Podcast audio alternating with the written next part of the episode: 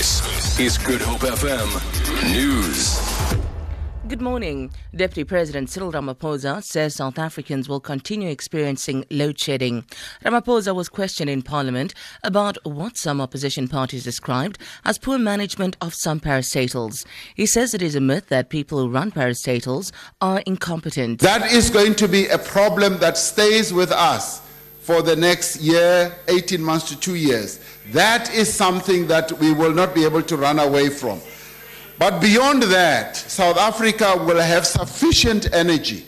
You have to travel around the world and find that we are not the only country that is facing energy crisis. Municipal workers from the city of Cape Town are busy clearing the N2 following last night's service delivery protest in the vicinity of the airport. A traffic spokesperson says the highway was closed at about half past three this morning between Borcherds Quarry and the airport approach road when residents adjacent to the highway burned tires and threw human waste on the road surface. The protesters fled when law enforcement officials arrived on the scene. Police are patrolling the area. New Nelson Mandela Bay Mayor Danny Jordaan has been accused of delaying progress in the metro since his appointment in the midst of a FIFA scandal.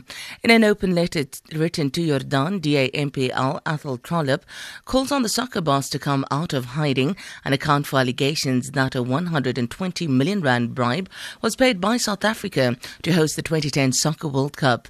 According to Trollip, Jordaan's appointment has delayed the information of a mayoral committee and the city's budget. He says Jordaan's delays will cost the people directly in delivery. Representatives from 25 African nations have signed an initial agreement in Egypt to create a free trade zone linking three economic blocs.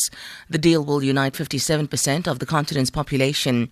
It will combine the common market for Eastern and Southern Africa, the Southern African Development Community, and the East African Community.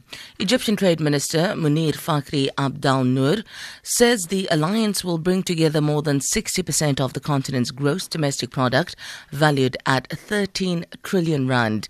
He has described it as a devi- decisive point in the history of African economic integration.